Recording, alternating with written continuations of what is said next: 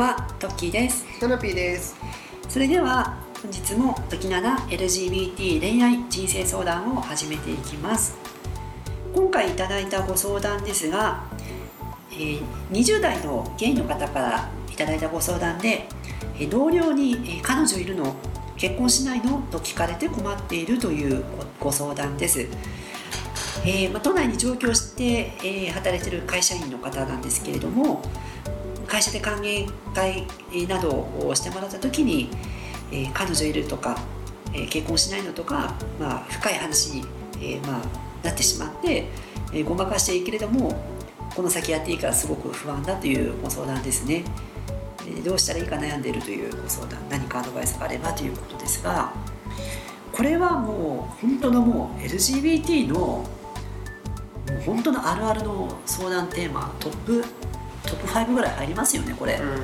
うん、うん、みんなどうしてるのかっていうのはちょっと私も聞きたいぐらいなんですけどそのまあ結局ごまかすしかないですもんね。その例えば、えーまあ、例えばパートナーがいたらあのそのパートナーを彼女に置き換えて、えー、話したりとか、うん、でパートナーがいなかったらその今いないんですとかいうぐらいでごまかすしかないですし、うん、そのなんだろう自分のそのゲイだっていうそのことが何かこうバレそうなこう場面とかそういうこともあの隠し通せば絶対まあ隠し通せるとは思うんですけどでもどうしてもそれがあの不安でとかだったらまあちょっと本当にこう安心してこう話せるこうね一人一人だけでもいいからなんかちょっとこう分かってくれてる人を一つか一人捕まえて身近でそういう人を作る作っておくっていうのはもういいかもしれないですね。うん、うん、ななんか LGBT とか関係なく異性愛者の人でも嫌な人いると思うよこうやって言われて結婚しないのとか。いや本当よね。LGBT、うん、だけじゃないもんね、うん、あとはその結構その病気、まあ、例えばがんとかでもそうだし、うん。結構特殊な病気とか抱えていてそれも言いたくないとかね、うん、親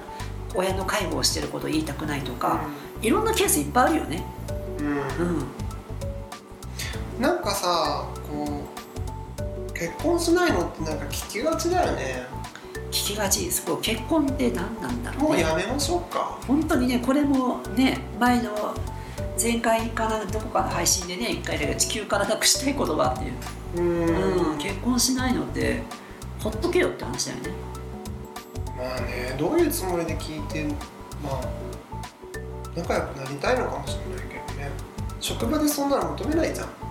そうだね。でこういうさ質問もさなあのハラスメントに入ってくるんでしょ？入るだろうね。今後は。入るだろうね。うん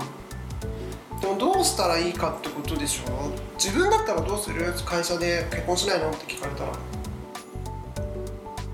私にそういうこと質問する人は多分いないんだけど、うん、実際。いないんだけど、まあ、聞かれたら「特に予定はありません」ってもうさらっと流すね、うん、もうあのちょっと質問してこないでくださいみたいなちょっとオーラを出すかもしれない、うんうん。うん、そうだねていうの、まあ、もちろん職場でさあの同僚だからさコミュニケーション大事だしさ、うん。一緒に仲良くやっていくってことはもちろん大事だけど、うん、何から何までねこう包み隠さずこう話す必要もないもんね、うん、相手に、うん、さらっと流すっていうのは一つの手だよね。さらっと流すね、うん、でチクッとするのもチクッと刺すのも一つの手かな。チクッと刺しとくのもね。うんなんか例えば「結婚しないの?」って「なんで結婚しないの?」とかって聞いてきて聞いてきた人が結婚している人だったら、なんか「あなたはいくつで結婚したんですか?」って聞いて、例えば25で自分は結婚したよとかって言ったら「まあそれはお気の毒ですね」って返すとか。お気の毒ですね。うん。なんかもうちょっと攻撃なんかチクってさせてやりたいじゃん。こっちも。ああ、うん。こっちは別に人生楽しんでますからみたいな。あなたと私の人生は違いますから。みたいな。なんか示したくない？私だけかしら。あそういうことね、うん、ああなるほどね。お前は結婚しない。とその結婚してる分のそのそういう幸せも味わえないまま人生終わるんだぞみたいな的な。感じで向こうどういうつもりで言ったか分かんないけど。分かんないけどね、うん、ただやっぱりそのずっと何かを隠してる状態ってやっぱ結構精神的に良くないよね、うん、その言いたいけど言えない？その本当はその、まあ、同僚でね仲良くて一緒に仕事もしてそのやっぱこう何でも言い合えるような関係になりたいってもし望んでるんであれば、うん、うん、その人とね、やっぱこう本当のことを言うっていうのは結構大事大事っていうか、まあ、勇気いることだけど、うん、本当にねそこ自分が話したいと思うんだったらね、うん、本当に理解してくれるくれるという思うような人なんだったら、うん、あの勇気を出して言ってみるっていうのは一つですよね。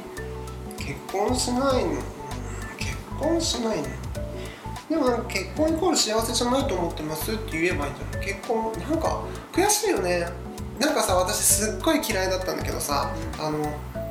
ちょっと前にさ電車とかでよく広告が出てたんだけど、はいはい、なんか結婚できない人ゼロへみたいな文句を書いて、うんうん、なんつうんだろうなお見合いかなんかのなんかそういうなんかちょっとネットの男女のさ、うんうん、そういう会社のなんだろう広告だったんだけど、うん、私もその言葉ヘド出るぐらい嫌いで、うん、結婚できない人ゼロみたいな。本当に何なのその上から目線みたいな。で私はさ自分はパートナー結婚したい人がいるけどもさその法律によってできないわけじゃん。とかねなんか本当にマジ何なのゼロみたいな。ふざけんなと思って。大っ嫌いだったんだけど。本当なんかもうそういうのやった方がいいよねもうね。あでも昔結構勝ち組負け組って言葉流行ったじゃん。やってたね。昔っつってもここ本当に数年前までやってたよ。数年前、うん、なんかそのねああいうのでこう2つに分けるっていう考え方もすっごい嫌だよねあとねその勝ち組負け組で言うと、うん。なんか私はもうパートナーがいるってことをオープンにしてるし、うんうん、結婚式も挙げたってこともオープンになってるから、うん、なんか勝ち組って言われるの私、うんうん、なんかナナピーさん勝ち組ですからねみたいなこと言われるんだけどそれすごい嫌で。ね、全然勝ってないむしろ私負け犬だから地べた張ってるゴキブリみたいな人間だから、もう全然勝ってないですみたいな、うんうん、でなんかさその結婚のパートナーがいるっていうのもさいるから幸せじゃなくてさ大変なこともあるわけじゃないそうよ。なんか一人でいることも寂しくて大変なこともあるしでもそれで楽なこともあるし2人で生活するっていうのはそれぞれの大変さもあるし、まあ、それは自分の選択したものだからさ、なんかどっちがいいとかじゃないけどさなんかパートナーいて勝ち組ですみたいなこと言われるのは本当に私めっちゃ苦労してるからみたいな。本当だよね。その一言でそんな片付けられることじゃないもんね、うん、うん、その相手が持ってないものをさこう、まあ、もちろん妬んだりとかね隣の芝生は青いとかよく言うけども、うん、ねその自分がパートナーいなくて相手がパートナーいてちょっと羨ましいとかそういう気持ちはもちろん分からなくはないけども、うん、本当でも人と比べるのやめた方がいいよね。そうよね、うん、そんなこと言ったらさ自分パートナーいなくて相手がパートナーいる人をすごい妬んでたとしてでもその人がパートナーできたとしたら次もっといいパートナー持ってる人妬むよそうだね、もうなんかキリがない、まああの自分自分の中ですきちんとちょっとね答えを見つけていくってことだよねやっぱり。